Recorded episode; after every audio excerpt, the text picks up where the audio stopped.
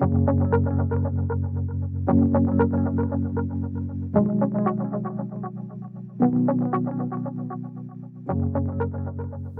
to The Continuing Educator, and thanks for listening to our show over the past three seasons.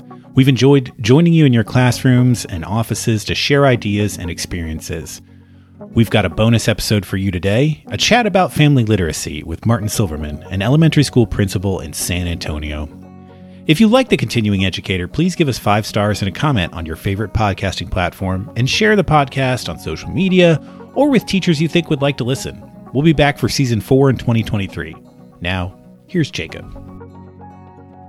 Now we'll transition to the voices from the field, the part of the show where we talk to practitioners uh, about the work and the perspectives they have uh, around the topic that we're t- discussing today family literacy. I'm pleased to be joined today by Martin Silverman. Martin Silverman is a father, grandfather, husband, longtime educator in beautiful San Antonio, Texas.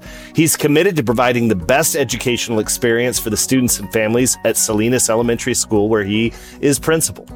Martin has worked in urban, suburban, and rural districts as a teacher and administrator. His interests are in creating and nurturing school culture, providing enriching experiences for students and families, and developing future teachers and administrators.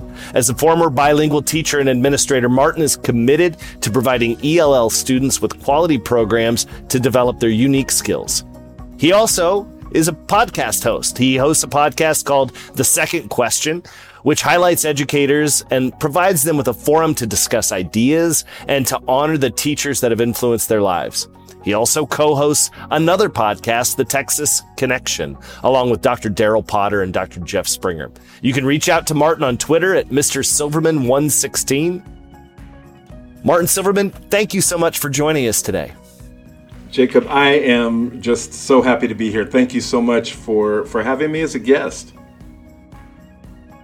It's our pleasure. You know, as we were putting together the roadmap for the for the season, we knew we wanted to talk about family literacy, and we have a lot of literacy experts at NWEA, uh, and one of them indicated you were an influence uh, and, and are a passionate person uh, dedicated to family literacy in your work in your schools. Uh, and I'm hoping, Martin, kind of wide open to you, sir. Martin, why is family literacy important to you and, and so essential uh, to the families, the students that you serve?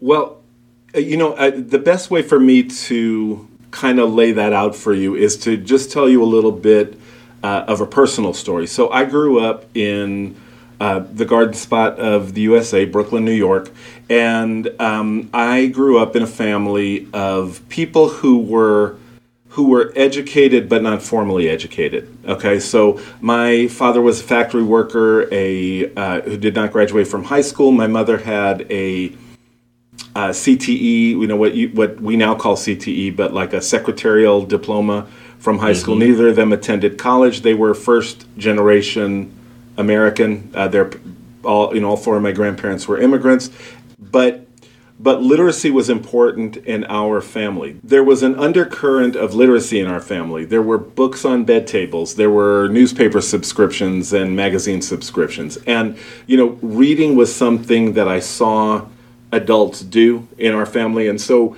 literacy became uh, just ingrained uh, in the family. And, and when I became a teacher, uh, and this is my 39th year in education. So when I became a teacher back in 1983, there was already kind of a deterioration of literacy as a uh, you know as a focus in families and i realized that one of the ways that i was able to become educated was because literacy was a positive you know uh, it was a positive event i guess. It was a positive uh, state of being and so i wanted to make sure that that was um, became important to families as well no matter who the families were uh, thank you for that, Martin. I I, uh, I, connect to your story. You know, my my mom, uh, youngest of ten, uh, and the most educated tells a similar story, right? Of of uh, books and, and literacy being so important to to her, uh, and certainly that's had an impact on me. I, you know, let me pivot, Martin. Um, what are some strategies you use or your, you and your team use to encourage family literacy at Salinas Elementary? Well, you know, Salinas Elementary, uh, in and of itself as a community, is a community that is uh, where literacy is uh, a, it's something definitely that our families see value in already. I didn't have to create much of that here at Salinas, but uh, I'm glad you brought up Salinas because comparatively to places that I've worked before, so I've worked in uh, urban and rural uh, poverty schools, high poverty schools, where literacy was not uh, a forefront in families. Because what families were doing was working to you know scrape by to make sure that they could provide you know roof electricity clothing food etc and so literacy was not something that it was often seen maybe as like a luxury to have time to sit and read a book and read a magazine. Uh, we can get kids very interested in books. Uh, there are, and especially in elementary school, um, you know, we can sell the idea of of books being a way to uh, transport yourself into a different place. You know, to let your imagination uh, go wild, and that's you know that's an easy thing to do. Unfortunately, what what happens is literacy beco- starts to become a chore, and when that chore becomes difficult for students, they grow up to be people who are not uh, who don't choose to read. Uh, you know, add to that the the the idea that there are so many choices that uh, kids have for entertainment, other than reading a book.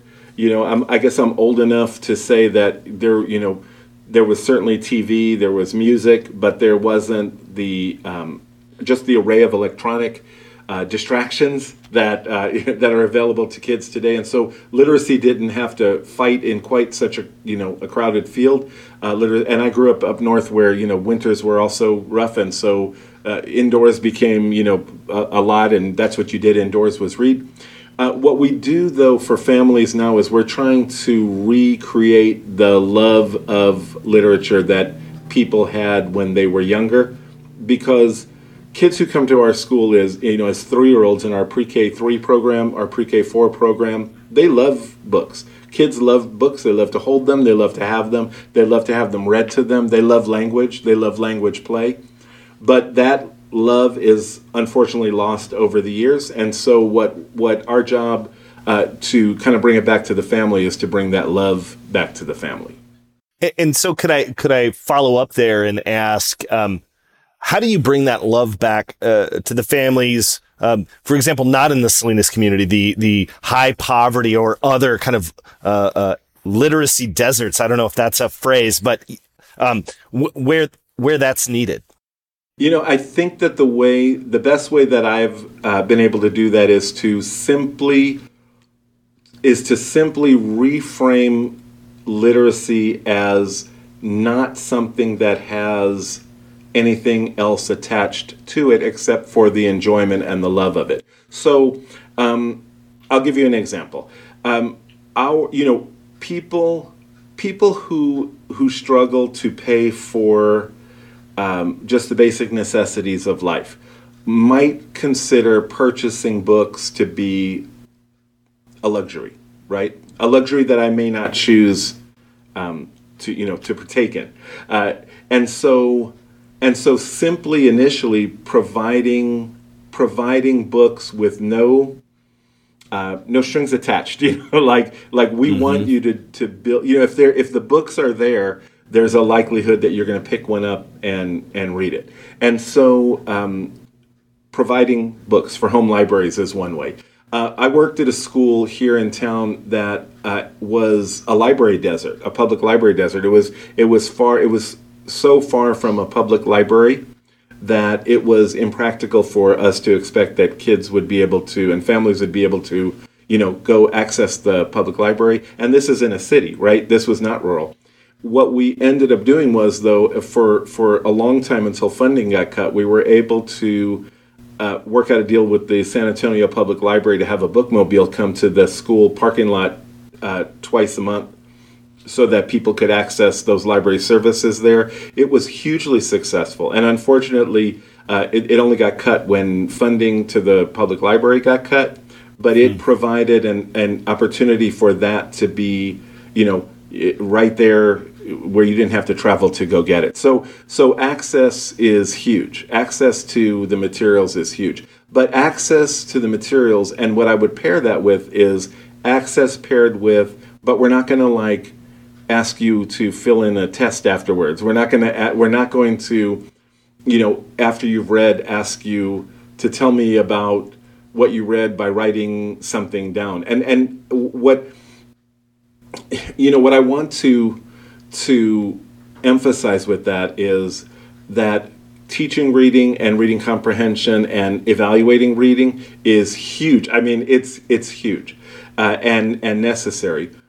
But re, but but building family literacy involves reading for pure enjoyment, and that's also something that needs to be taught. And you do that by taking away the the uh, um, potential consequence of reading. Mm-hmm. So if I'm mm-hmm. not a great mm-hmm. reader and I know you're going to ask me questions after I read, I may not choose to read.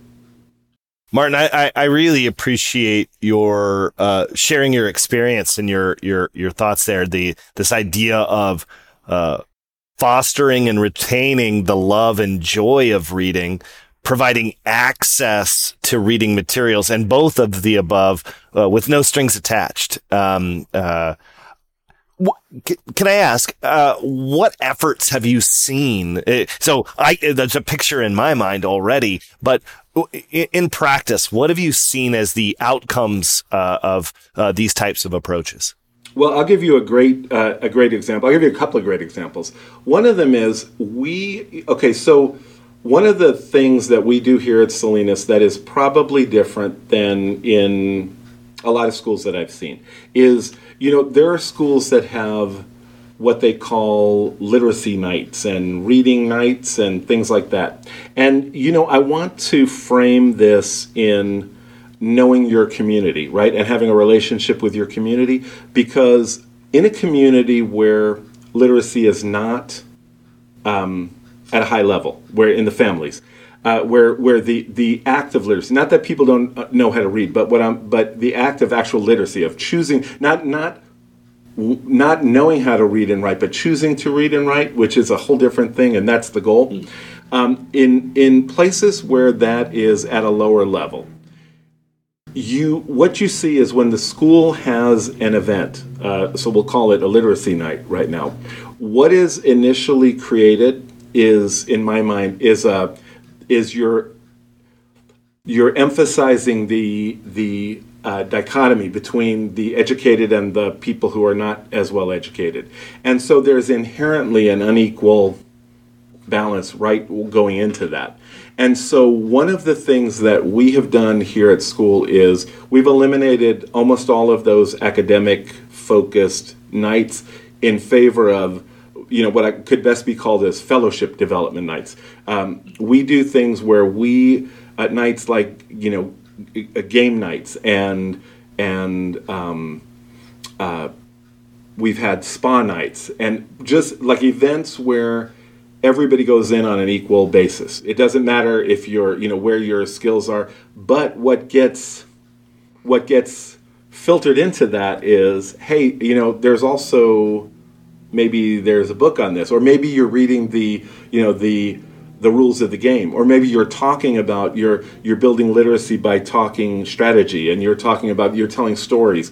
And all of those those build into literacy practices that are that are kind of uh, delivered as you know as it were in a more equitable way and that could be done at any school. You know, it, it's it's that can be done, and it's done at a Salinas. It's been done, you know, by me at schools that are high poverty, because once you take away the we're you know we're the ones with all the knowledge and you're not, that that allows you to become more uh, people to become more open to accepting that hey, literacy is a is a good thing that we want to you know be a part of.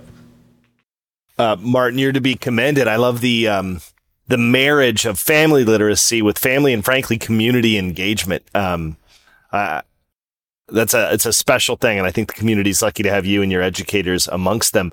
I, I, it leaves me with a question though, as I'm I'm listening to you. I'm wondering how does family literacy look different for young readers, uh, as I think you've described well, versus older students. So as students get older, it becomes a harder sell. But it becomes a harder sell. But I, but I'm going to contend that it becomes a harder sell because we, you know, our system has made it a harder sell. We, we, you know, we, we always promote literacy, and and I work elementary, but you know, I've I have three kids, and so they've been through, uh, you know, elementary, middle, and high school, so I can use them as an example. Uh, sort of, I guess. Uh, you know, it's a small, it's a small sample, but it's a sample. It, reading becomes literacy activities, reading, writing, listening, speaking. All of those become less um, attractive in the in the presence of distractions that are bigger than that. So you know, and and as I was saying earlier, more distractions now. You know, uh, uh, TikTok as opposed to picking up a novel. Um, you know, it's it's uh, uh, and that's probably one of the biggest. And so a lot of it comes from us being able to in, to decompartmentalize what literacy is. So I'm going to give you a mm. great example from mm. my history. I went to a high school in in Brooklyn, and I graduated. So I graduated a long time ago. I graduated in 1979. So I'm going to frame, you know, when my high school years 76 to 79, uh, 10th, 11th, 12th grade in Brooklyn, New York, at John Dewey High School, which was an, a magnet, a public magnet school. You know, not a just anybody could go to it, uh, and it was built around a different theory of education in which uh, my history class, for example, in my U.S. history class in 11th grade was taught through literature. So we, mm-hmm. you know, we read um, uh, Sinclair Lewis' The Jungle in talking about the Industrial Revolution. We read, um, you know, in talking about uh, McCarthyism, we read uh, The Crucible by Arthur Miller. You know, like mm-hmm. it, it, was it, those literary um, connections to life yeah. and history became became a thing that made us that made us want to because it was relevant. You know, literature was made relevant and and you know adolescents are emotional you know balls of hormonal you know. Yeah sure.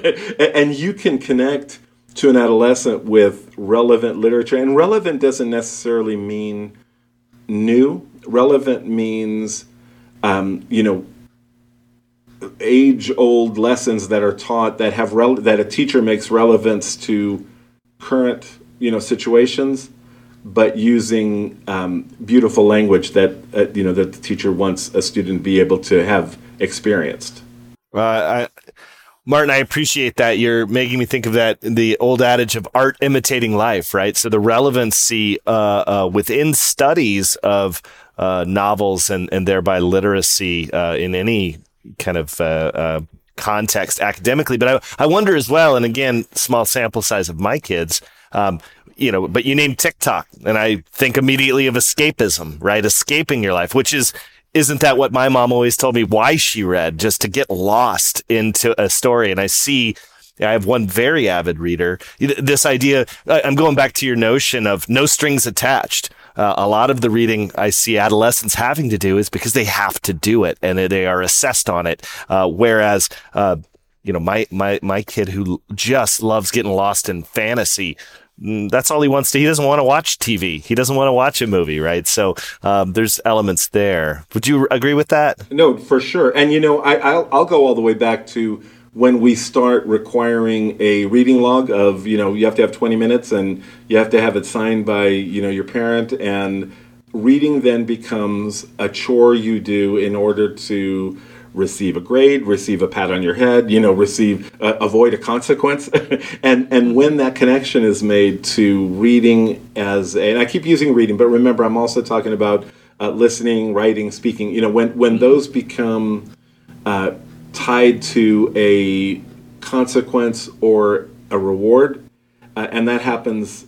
We do it inadvertently. I, we never mean to do that, but we do it inadvertently by making it by putting a, a a value different from just the value of the joy and the knowledge and the vocabulary.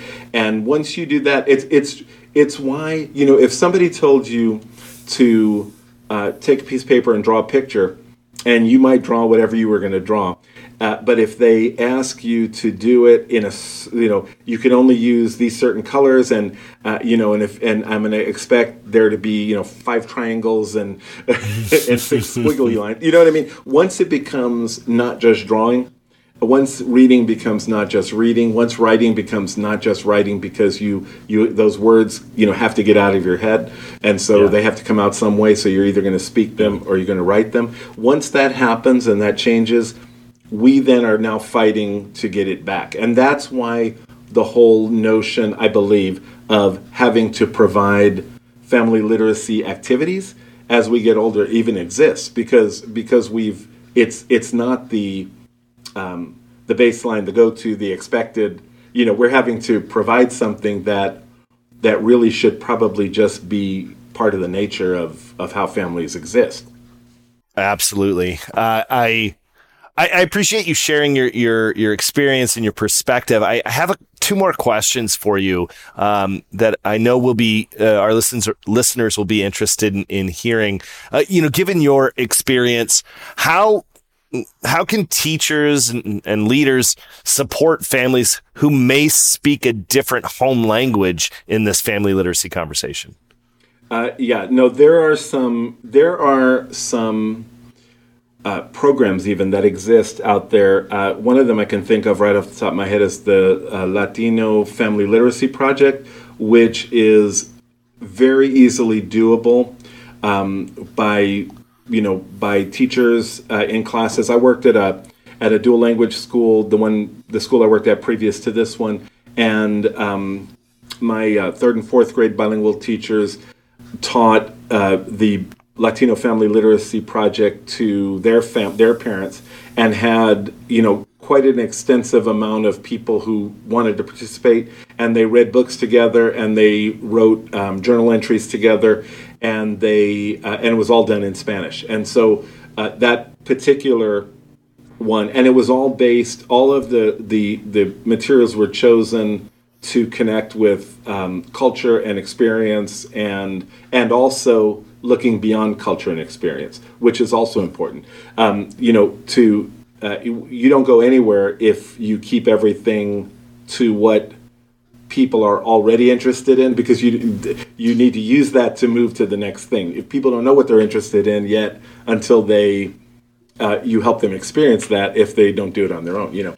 And so uh, that's that's just one example of that. So uh, you know, working with families that that uh, are Spanish speakers who are uh, you know who develop literacy skills in uh, in Spanish and writing skills. Yeah, it's a fantastic project. That's great. Uh, the the notion of valuing native language, uh, the the literacy assets that are already in the home and the family. Uh, that's great. So, final question, Martin. Um, I'm an educator listening to this conversation. You've inspired me. I want to try some new things in my classroom with my families, with my students. Where's the best place to begin? You know, the this is going to sound like a corny thing, but uh, but it's really true. Where you're going to start is from your your core, yourself. You're going to say, what is something that's interesting to me?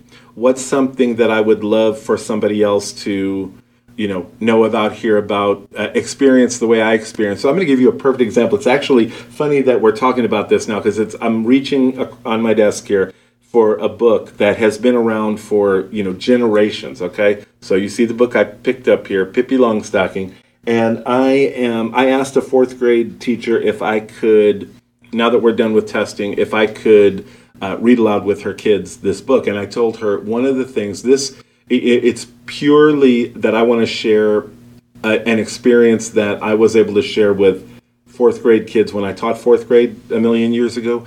Um, and, and hopefully see if 30 years later, kids still, uh, you know, connect the same way as they did then to a story of a kid that's their age that lives a completely different life from the life that they lead and what the possibilities of that are. And so I, I say that, you know, you start with choosing, uh, you know, if you're in a classroom teacher, just, you know, the nitty gritty is you choose your read aloud, you choose the read aloud that um, connects to you so that you can connect it to your students so that they can then add that as part of their experience you know and their experiences get more we provide them more and more schema more and more you know uh, things that they've heard about that they know about and and that they can make connections with. And i say that is exactly where you, you start with something that is meaningful to you.